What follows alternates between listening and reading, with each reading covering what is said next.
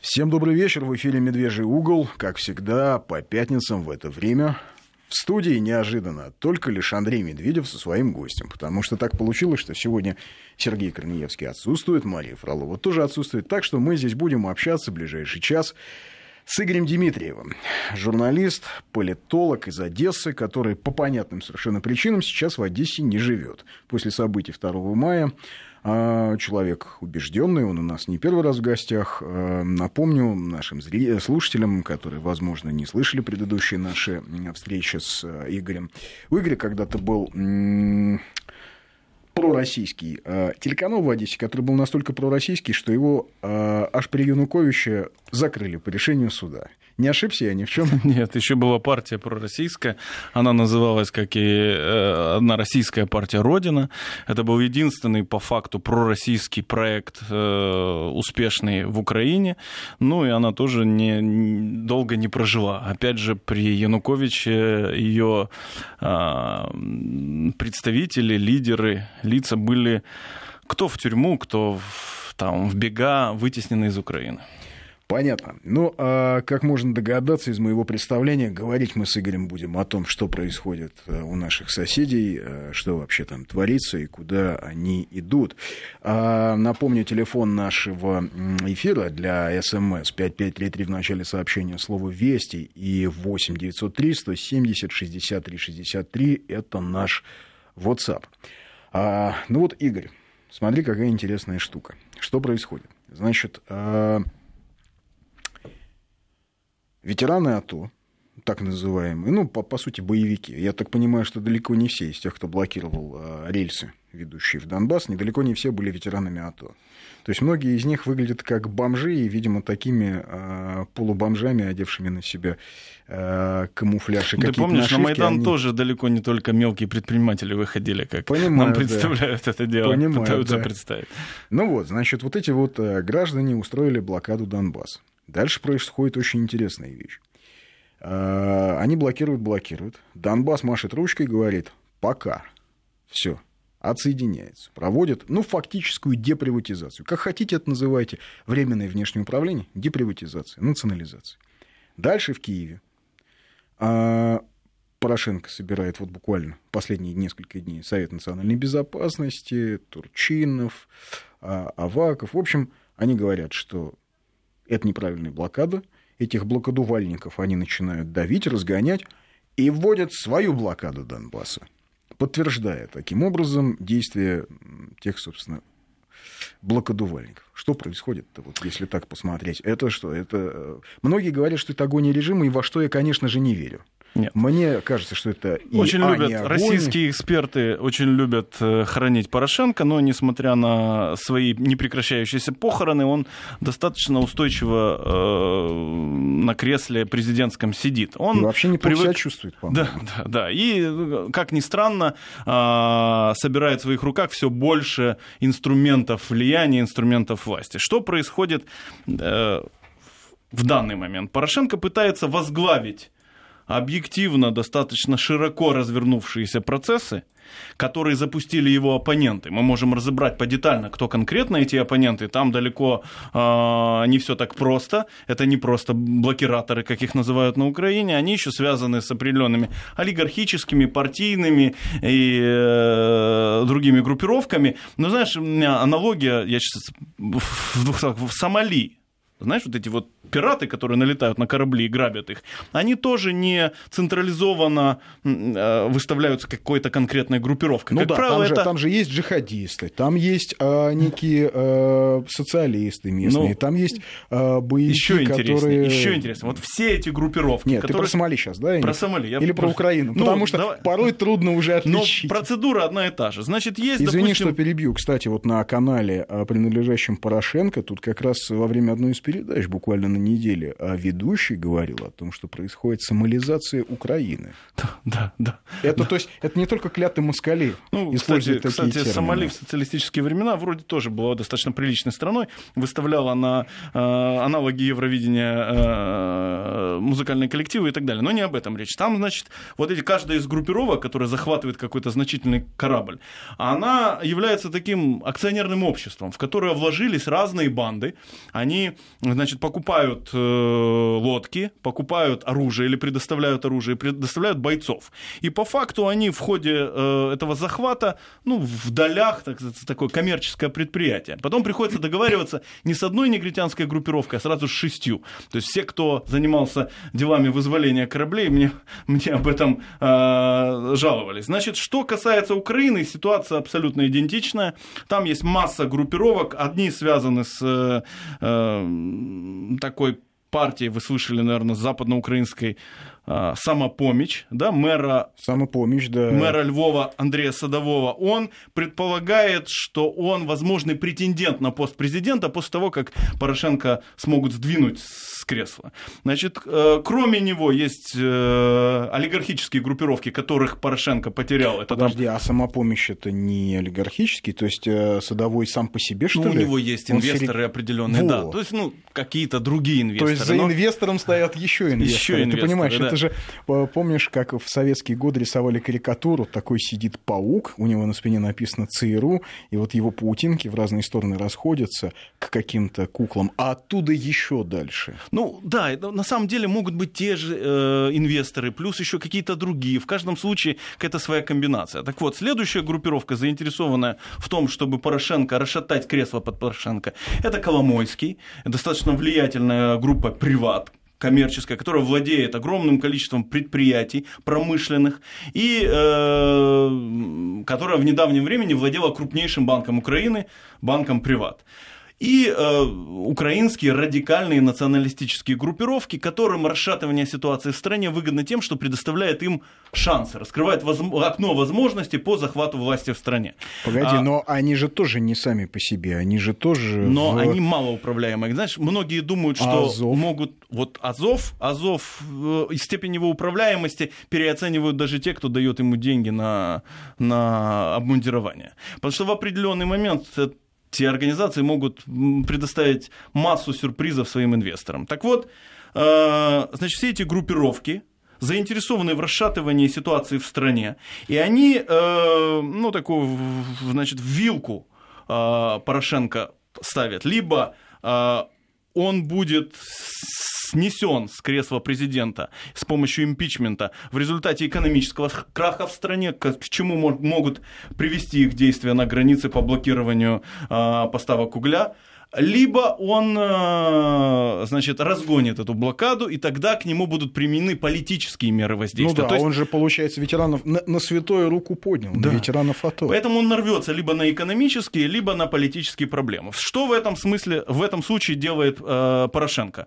Он, э, понимая э, все, все угрозы, которые перед ним стоят, пытается возглавить а, процесс, а потом уже, возможно, будет делать из-за него какие-то исключения. Да? То есть он объявляет полную а, значит, блокаду со стороны правительства СНБО, и разгоняет под эту лавочку постепенно, вытесняет само, самопровозглашенные вот эти группы блокираторов, а потом уже будет вести переговоры как полно, полновластный, полноценный управленец. При этом, заметь, Аваков, ой, не Аваков, Турчинов что говорит, что если кто хочет бл- бл- блокировать, то вы уж вступайте там, или в батальоны, в территориальные, или, значит, в армию идите контракт подписывать, и блокируйте, и блокируйте себе на здоровье. Ну, то есть они должны подотчетны быть какой-то вертикали да. власти. Но да. есть еще один очень интересный момент, который упускают многие. Значит, поставка угля осуществлялась по двум схемам.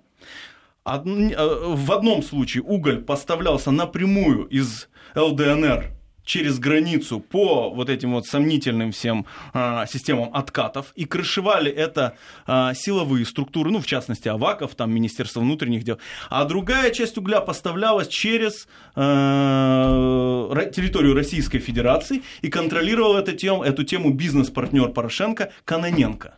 Да? Угу. Вот эти два персонажа представляют. Почему? В чем там, в чем там весь, э, значит, коммерческий смысл? смысл? Они работали по схеме так называемой Роттердам плюс, которая предполагала, что уголь этот стоит столько, сколько он стоит в Роттердаме, плюс доставка в Украину. Но, понятное дело, никто за ним в Роттердам не ездил, а просто э, по этой цене из бюджета э, выделялись средства на тот же самый донецкий уголь антрацит. Слушай, отлично, как люди устроились. Идеальная Ты представляешь, схема. Так вот, смотри, себе, две группировки. Есть, смотри, сидит группировка финансовая, говорит, мы воюем, но, к сожалению, вариантов нет, мы вынуждены там покупать уголь, поэтому мы берем деньги из бюджета. При этом они берут деньги из бюджета и отдают себе сами, объясняя это политическими мотивами. Ну да, ну, чтобы ты понимал, подъем в два, полтора, скорее, раза, чем это в действительности стоило бы ну, при покупке напрямую. Ну, Слушай, понимаешь, какие Порошен... деньги, да? Я думаю, Порошенко, не, ну, недаром же он разбогател за годы войны. Нет, Порошенко очень корыстный человек, ну, как бы так сказать.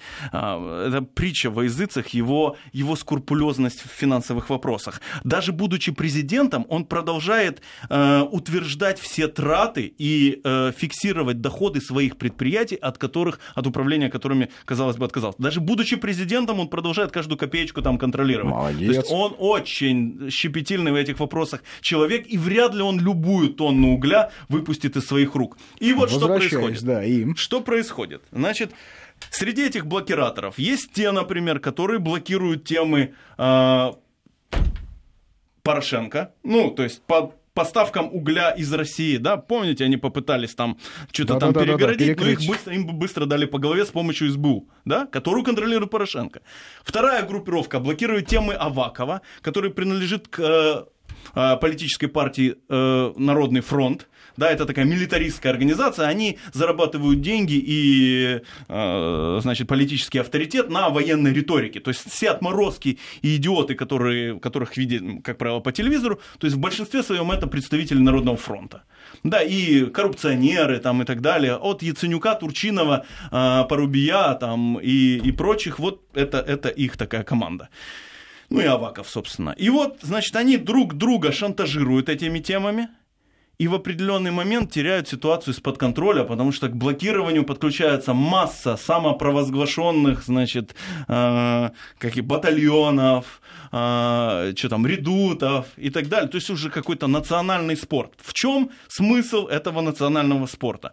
Украинцы, нашли в разделении труда свою нишу. Они создают проблемы кому-то, вот, например, Ахметову, а потом за решение этих проблем получают какой-то коммерческий выхлоп. Интерес. Да? Можно сначала заблокировать Ахметову доставку э, угля, э, на его предприятие, а потом договориться с ним об откате. Ну и вроде как это работало э, ровно до того момента, пока Донецким и Луганским не надоела вся эта канитель, вечная, не проходя. И они однозначно отрубили а, поставки в Украину изнутри. Но что такое поставки в Украину? Это один и тот же холдинг, холдинг СКМ, Ахметовский, который со своих шахт на Донбассе поставлял на свои ТЭЦ в Украине уголь, да, то есть внутри одного предприятия, продолжая по договоренности с руководством ДНР, ЛНР платить людям зарплату, то есть лишить а, людей зарплаты и решить э, финансирование Ахметовым этих предприятий никто не решался. Ну что... и заводы, собственно, да, никто да. не хотел останавливать. Да, да. А почему сейчас все-таки, скажем, ну, руководство Украины вдруг эм, решило рубануть? Ведь э, это же не просто внутрикорпоративная грызня, это как это? Это не война. Помимо того, что это война в Серпентарии, понятно, что это война в Серпентарии, но эти люди, они не думают вперед. Ну, о чем? О том, ну, что, он, что ну, там о рухнет? Том, что, ах, не, не, не, не, не рухнет. Ну, смотри, ладно, они, э, я все время вот пытаюсь понять. Значит, те, кто пришли к власти с помощью переворота, угу. вот они как-то там закрепились. А они превратили Украину в некую площадку для зарабатывания денег. А, ну, даже с точки зрения совершенно циничной, неужели нет смысла как-то так все выстроить, чтобы этот э, вот бизнес-процесс э, был бесконечным? Э, просто по, по действиям есть полное ощущение, что у власти временщики. Да. Ну, они объективно понимают, что несмотря на победные реляции о том, что ВВП вдруг там вырос на 1%, это все дутый, дутый рост ВВП, экономика Украины схлопывается стремительно, и, в общем, осталось не так много времени. Тем более, и кормовая база как бы сжимается, а на, на, на доходы претендует все большее количество группировок, там каких-то э, политиков, коммерсов, олигархов и так далее, а денег, денег становится все меньше. И, знаешь, есть такая шутка а, а, одесского э, юмориста Жванецкого «воруйте с прибыли, не воруйте с убытков». В Украине давно воруют с убытков, то есть не с а, построенного объекта, а с непостроенного объекта, с исчезнувшего. Да? То есть они работают всегда на понижение, они воруют из расходов э, бюджета на какие-то э, чрезвычайные э, обстоятельства. И, да ты даже не представляешь, какой, какой, какой процент. Но я, я еще с Януковича времен вот э, расскажу, значит, одну историю, сколько воровали из украинского бюджета денег. Это очень интересно. Значит, Украина в свое время получила из, э, по Киотскому протоколу, значит, э, достаточно значительную сумму, которая должна была быть потрачена на экологические нужды. Решили э, эти деньги потратить на утепление зданий, ну там в, в крупных городах значит, выиграла э, тендер значит, общенациональный, э, контора, которая принадлежала бизнес-партнеру Януковича Юрия Юрию э, Янакиевскому, криминальному авторитету. И вот, значит, до э, непосредственных исполнителей работ, то есть до субподрядных организаций, которые и выполняли это утепление, доходило 12% от выделенной суммы. То есть это хватало им исключительно лишь на то, чтобы они покрасили дом, и, в общем, ни о каких утеплительных, а, утеплителях речи там не шло. 88% терялось по пути к субподрядчику. Понимаешь? Ну, то есть насколько, насколько масштабы воровства там огромны. Ну и э, последний пример – это знаменитая стена а, Яценюка, да? Да. Да, в Но которой, во время войны, в которой да. я думаю, я думаю, не меньше процент воровства. То есть они э, как кормовую базу рассматривают исключительно бюджет страны, который еще пока есть, который поддерживается международными финансовыми институтами и, значит, э, предоставляет им вот те э, э, сверхдоходы, на которые, к которым они уже успели привыкнуть. Сейчас мы прервемся на небольшую рекламу, потом нам расскажут новости, а потом мы опять вернемся к разговору с э, Игорем Дмитриевым. Оставайтесь с нами, будет не менее интересно. Продолжаем разговор с одесским политологом Игорем Дмитриевым. Ну вот все-таки, смотри, Игорь, я не понимаю. Вот, а, ладно, понятно, есть некий хаос, понятно, много так сказать, группировок и группировочек на Украине, которые хотят э, что-то там пилить, ну, какие-то остатки страны допиливать. А, но те, кто сегодня у власти, ну что, они неужели не хотят, скажем, цинично рассуждая, повторюсь, а, воровать максимально долго, нет, разворовывать. Нет, нет, это противоречит вообще основам украинской экономики, основам украинской политики. Поцарював и втик, слышал такое, да? Да. Нацарював. Это, это, ну, это то знаменитый это, анекдот, да, да, нацарював. нацарював, это значит, ты там посидел на этом кресле, схватил все, что можешь, и быстро убежал. Е? Да. І от... Коли б я був царем, да. я бы да, поцелював, взяв бы мешок грошей да втик. Да. Это противоречит психологии, традициям украинским и самому, ну, разворачивающемуся перед нашими глазами действу. Украина действительно схлопывается, схлопывается как э, полноценное государство, и даже если она сохранится в каких-то там границах определенных, то это будет, ну, такое вяло текущее, да, failed state, такое поддержание э, страны в, как там, как в больнице это Сомали. происходит? Ну, но да. мы уже произнесли здесь Сомали. Слово Сомали, да. Сомализация, Сомализация. даже такой термин появился, да. Когда э, территорию страны контролируют сети э, группировок, добровольческих батальонов, назовем их, да, и есть формально правительство где-то там в столице, есть альтернативное правительство где-то там еще, и вот страна в этом... А, и пиратская... пиратская ну, у, у Украины нет такого судоходного шикарного маршрута, как Аденский залив в Сомали. А в Черном море не так уж... А... Ну, можно перехватывать, не знаю, болгарские суда. Можно перехватывать суда, которые идут в Крым. Да, что сегодня и произошло. Что сегодня, собственно, да. Да, танзанийское судно, которое не имеет отношения к России, не имеет отношения к ему, у которого владелец а, румынская судовладельческая компания, а экипаж состоит из арабов, ну, граждан Сирии и Ливии, было конфисковано за то, что, значит, заходило в порты Крыма. Да, то есть Сомали да? Ну, ну Сомали, впол... да. Вот и представь да? себе, ты депутат или там глава добровольческого батальона, вот так. этого вот самого Сомали да, ты не знаешь, сколько ситуация удержит. Путин придет, не придет, там э, Донецкие вломят, не вломят, да, сменится власть, не сменится. А может какой-нибудь НАБУ американское, да, ну, бюро по борьбе, антикоррупционное бюро пересажает всех. Твоя задача... Ну да, заставит Порошенко начать борьбу с коррупцией, не дай бог. ну, ну как заставить Порошенко? Ну, НАБУ может закрыть Порошенко скорее, чем... Ну, Порошенко они его это и есть коррупция. Понятно, да. Ну, на данный момент самая эффективная э, коррупционная схема, да, из э, представленных в Украине. И вот ты, значит, народный депутат, да, и глава какого-то батальона. У тебя есть шанс отжать предприятие. Ты что думаешь, ты это предприятие будешь там на мировые рынки выводить, на фондовые рынки, IPO, боже упаси. Ты его распилишь на металл, быстро продашь и попытаешься сбежать. Куда? Ну, потом разберемся, куда? Куда-нибудь сбежать. Да, вероятнее всего. Или если ты достаточно силен и уверен в своих силах, ты попытаешься эту территорию удержать. За что удержать? За деньги, вырученные с распила вот этого самого завода. Ну, Россия проходила, да, эту историю в 90-е годы с распилом завода, к счастью... Значит... Да, но все таки у наших людей, которые пилили заводы через э, залоговые аукционы чековую приватизацию, у них все-таки был, как это теперь принято говорить, KPI, да, то есть у них был некий план, что они не сразу продадут, что они все-таки хотят э, управлять, вкладываться, да. Некоторые, кстати, я не люблю приватизаторов, но надо отдать должное, что некоторые, в общем, как оказалось, довольно неплохо управляет за заводами. И... Ну вот Ахметов.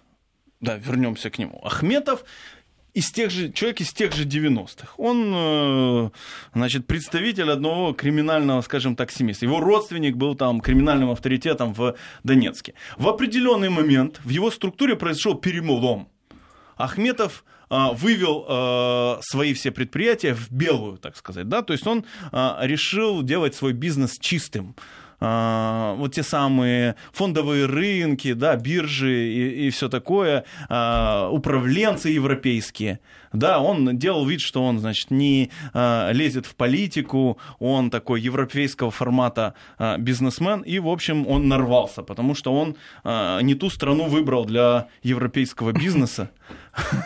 да, своего. Ну да, как показывают последние события, у него просто все взяли и в итоге отняли. Вот, Ахметов, собственно, тот человек, который пытался в украинских реалиях э, стратегически просчитывать ситуацию. Ну, то есть не то, что он там особо вкладывался в эти предприятия, но в том числе и вкладывался. Но м, объективно он их не в состоянии был защитить. То есть вот эти зубы, которые, казалось бы, должны были у него быть с 90-х такие, знаешь, острые, они оказались недостаточно э, эффективными против этого э, всепоглощающего, а, веселого украинского бардака. А вот э, вопрос э, задает, кстати, вот извините, один из слушателей написал сообщение, видимо, не нам, что кого-то он любит, целует и ждет звонка. Проверьте, кому вы отправили. Пришло к нам, пришло к нам, а вот, э, уточните. Видимо, это все-таки не нам адресовалось, а то, возможно, девушка ждет. Вопрос: поляки рулят Садовым, то есть мэром Львова? Садовым. Ну, Садовой связан с определенными украинскими олигархами. Они рассматривают его как альтернативного претендента на престол. Значит, в случае, если Порошенко удастся сковырнуть, ну, пока мисс Порошенко держится на, в первую очередь на поддержке э, западной, да, то есть им нужна хоть какая-то управляемая ситуация. В случае, если Порошенко снесут, то это украинский бардак, э, ну, вообще непонятно, как с ним работать, да, то есть они просто потеряют контроль над страной. Но на всякий случай как бы олигархические группы, может быть, еще какие-то европейские политики, а, рассматривают э, Садового как претендента на, э, на эту роль. Но Садовой тоже э, свою репутацию значит, подгадил сам себе. Вы в курсе истории с мусором, да, известно? Да, да, да, знаю. Значит, что-то там перемудрил с коррупционными схемами, у него сгорела мусорная свалка, и по итогу весь вот львовский мусор, который машины собирают по городу, они э, тайком развозят по Украине, притом иногда там за 900 километров увозят, да, в Одесскую область. И вот, значит, э, э, в Одесской области, в, в Белгородском районе вдруг неожиданно обнаружили с утра кучу мусора, прям вот рядом с озером. Ну, там такая достаточно э, чистая в экологическом плане, значит, среда. И вдруг они обнаружили огромные горы мусора, многотонные да, которые тайком вывалили львовские машины Там. Это может произойти... Слушай, подожди, это с Львова везли мусор в Да, Одессу? да. Через всю страну? через всю страну. Это 800 километров. 800. Ну, до 800 с чем-то, да. да. От везли. Львова мусор Да, везли да, везли, везли. в Одессу. Да, это представляешь, сколько это денег стоит, сколько это мусор, мусор, сколько он э, стоит во Львове. Но опять же, это возмещается из бюджета, это вся развозка мусора. Притом, знаешь, это превратилось в какую-то национальную тоже игру. Слови львовский мусор. То есть он может оказаться где угодно. Ночью машина переедет в какую-то область неожиданно, там, допустим, какую-то Кировоградскую, выбросит там мусор и свалит. То есть Знаешь, вот эм, это же такой маленький штришок, но вместе с тем очень яркий, а- который свидетельствует о том, что происходит. Что происходит в стране? Человек, вот нам слушатель пишет, все как у Марио Пьюза в крестном отце. Ну, э, как сказать... Хотя мне кажется, что у Марио там Пьюза в крестном отце больше. порядка-то было побольше. Не, ну там был, э, понимаешь, как э, раздел передел, бизнеса, да, да, но да, ну там, допустим, были э, криминалы, вот та самая э, семья, да, которую, которую главные герои, они, например, не занимались торговлей наркотиков, а здесь э, Министерство внутренних дел, значит, создало отдельные ведомства, которые крышуют ну, все криминальные сферы, даже самые подоночные, там, проституцию, а, продажу наркотиков, игр- и- игорный бизнес, да, то есть она просто интегрировала в свою среду криминалов, а абсолютно э, откры- ну, вот, помните, подожди, а батальон как- Тор- Торнадо, Торнадо, да, да. То есть это он был в структуре Министерства внутренних дел. Они просто это вот забирали банда уголовников. педофилов, да, банда Да. педофилов, как выяснилось. Они с тюрем забирали уголовников и давали им погоны. Реальные милицейские погоны. То есть они становились там майорами, капитанами, полковниками буквально за год-другой. Да? Ну, это как у нацистов была эта самая э, дивизия СС э, Дерленвангера.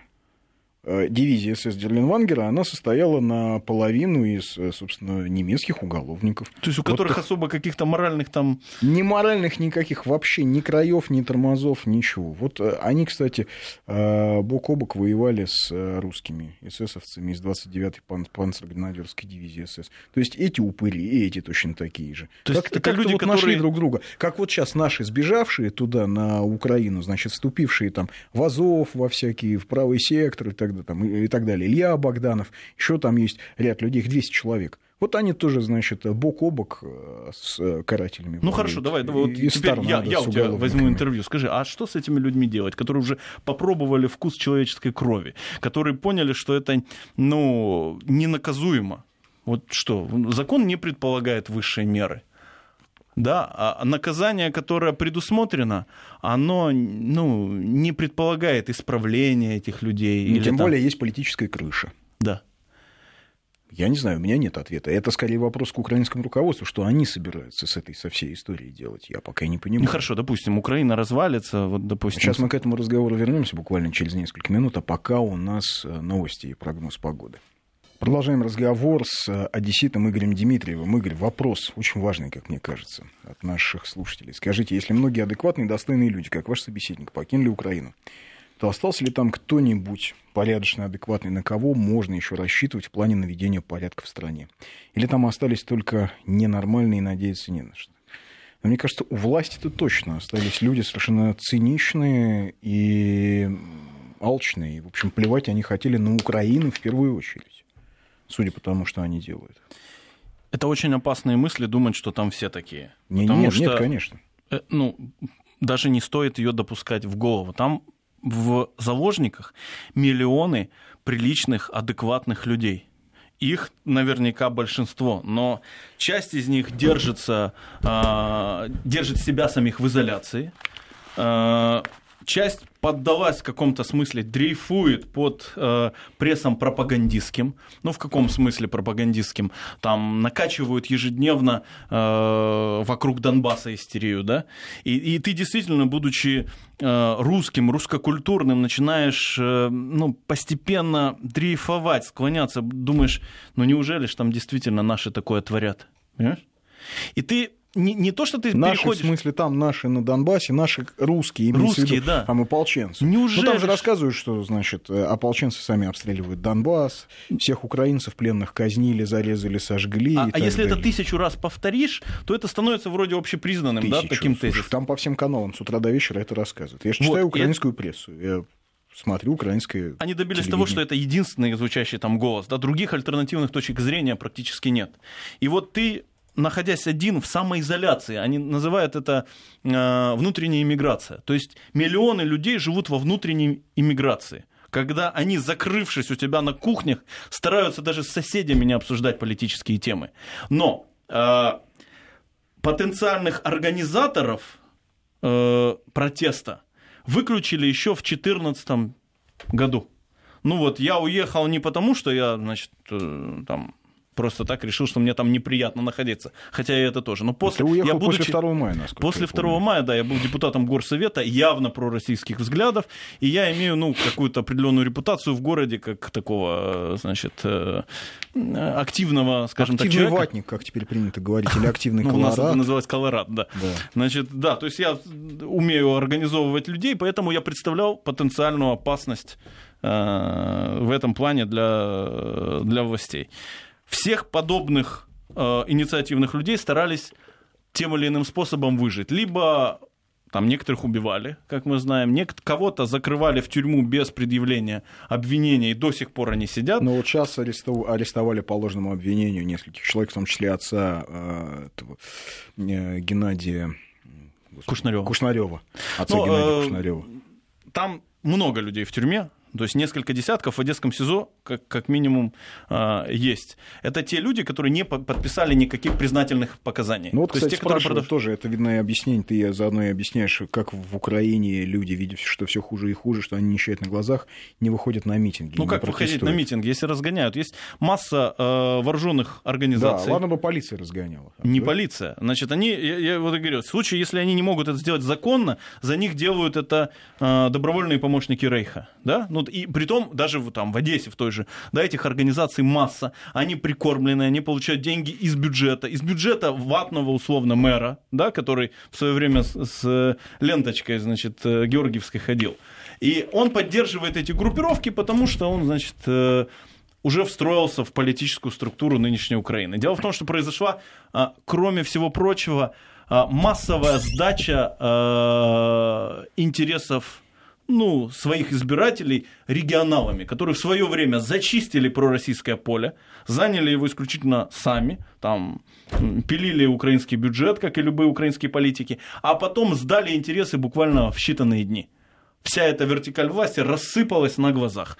Ну и, э, э, понимаете, какая штука? Там в заложниках наши люди. Ну, у меня наши это ну, просто родственники, родственники, друзья, которые, живя в городе, находятся в, под постоянным прессом и ну, внутренней эмиграции, повторюсь, да, которые стараются изолировать свой круг общения от любых внешних, внешних факторов. Вы не услышите здесь их голос, вы э, не прочитаете там их мысли где-то, в интернете даже. Они стараются вообще э, своих взглядов особо не разглашать, потому что э, еще в 2014-2015 годах их научили, что значит, их жизнь э, стоит 10 тысяч долларов в лучшем случае, который предлагал э, владелец э, банка «Приват» Игорь Коломойский за голову Сепара.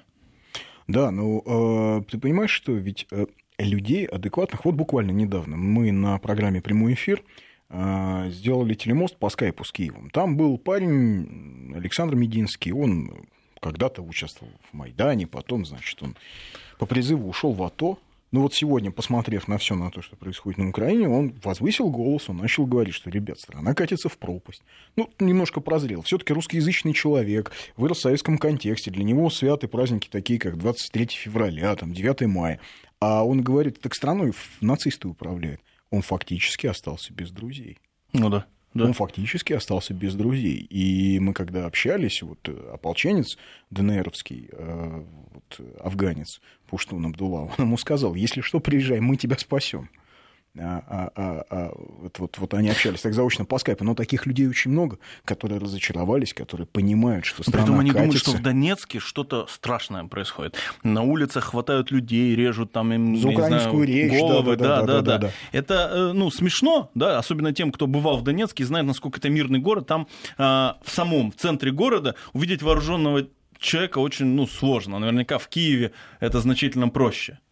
Я не знаю, в Киеве не был три года. Давно не было. Я тоже, к сожалению, хотя красивый город люблю.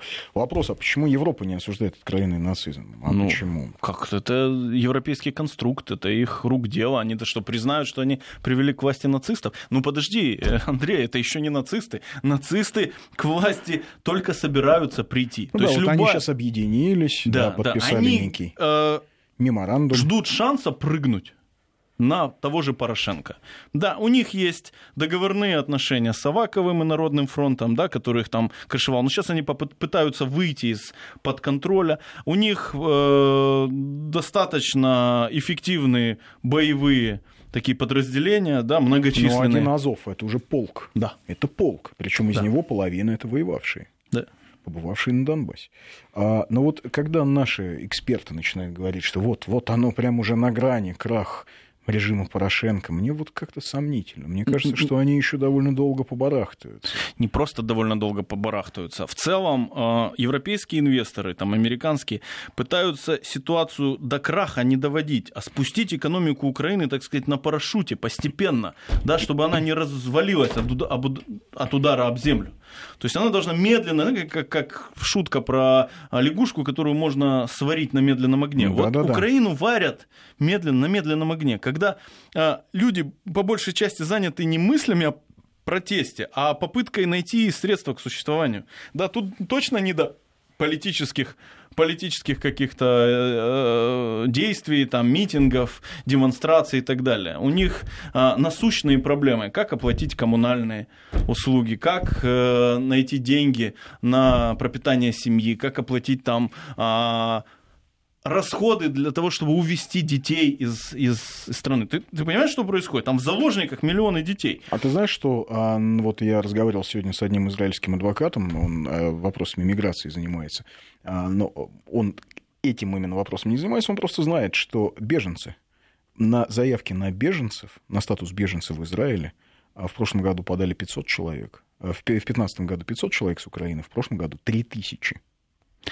3000, и это не только евреи, то есть вообще люди начинают. Хоть чучелом, хоть тушкой. Да. Но и это только в один Израиль, да? Насколько Только в я один понимаю. Израиль, Значит, да. Смотри, Это какая только ситуация. на статус беженца. Это не просто у кого есть деньги, которые уехали. самая, самая серьезная проблема там сейчас, на мой взгляд, это проблема детей. Оттуда нужно срочно эвакуировать детей. Из них делают злобное, тупое э, чудовище из каждого ребенка. Что происходит? У меня товарищ пришел на линейку, ну вот ту 1 сентября, да, э, День знаний в Украине, и увидел, чем кормили, так сказать, с информационной точки зрения детей в первый день занятий. Им показывали фильм о российской агрессии. Ребенок маленький, 6-7 лет, смотрит уже, и в него прошивают эту ненависть к русским, которые угрожают ему. Но, прости, Ты ненависть себе, к русским, она же не сегодня появилась. Вот нам правильно пишет человек, что фашисты, нацисты возникли давно. Их давно пестовали. Давно, в общем, общество довольно давно спокойно принимало. Помнишь этого министра культуры Украины, который говорил про пёсью мову? Что Ну, вы как, пёсьи как спокойно принимали. Ну, Ну, в общем, спокойно принимали довольно на Западной Украине, может быть, кто-то в Киеве. Но постепенно, да, они расширяли окно возможностей, да, своих. Они постепенно готовили новое поколение, воспитанное именно в этой Именно- риторике. Именно поэтому в Харькове мощнейший правый Приход- сектор, хотя это Восточная Украина. Да. Приход к власти Ющенко заложил а, нынешнюю ситуацию. Уже тогда в школах изменили учебную программу, и спустя несколько лет а, из школы выпустились уже готовые злобные русофобы. То есть Люди, те, у которых... кто сформировали, из кого сформировали в итоге эти карательные батальоны, и Да. отправили воевать на Донбасс. Люди со смененной идентичностью, люди, э, вся э, политическая картина мира, которых состоит из ненависти э, по отношению к русским и России. Ну а как их вывести, детей? Вот у нас 30 секунд осталось. Как их вывести? Что, взять, вывести всех? Ну, значит, либо мы берем Украину, ну, мы, колорадо, Понятно, да, да. А, либо оттуда нужно увозить детей. Любой формат. Открывать программы, а, карты русского. И э, работа в этом направлении идет. Насколько я понимаю, в Москве заговорили а, в последние месяцы именно об этом. О признании почву, Донбасса да. и о раздаче паспортов русского. Поверь мне, в этот момент станет ясно, насколько много адекватных людей на Украине. И, это, и эта цифра всех, всех очень удивит. Игорь Дмитриев был у нас в гостях. Спасибо.